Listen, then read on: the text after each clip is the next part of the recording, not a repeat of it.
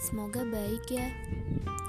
Oh iya, sebelumnya selamat datang di podcast coretan kata yang sebenarnya tercipta dari ketidaksengajaan. Hanya saja sudah mampu membuat saya candu untuk menjadi bagian di dalamnya.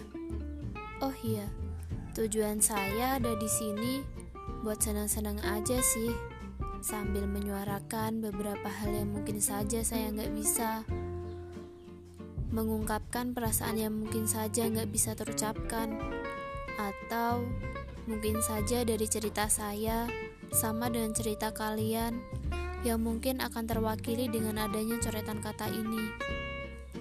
Terlalu basa-basi ya. Sorry ya semoga suka. Selamat bergabung dengan coretan kata. See you.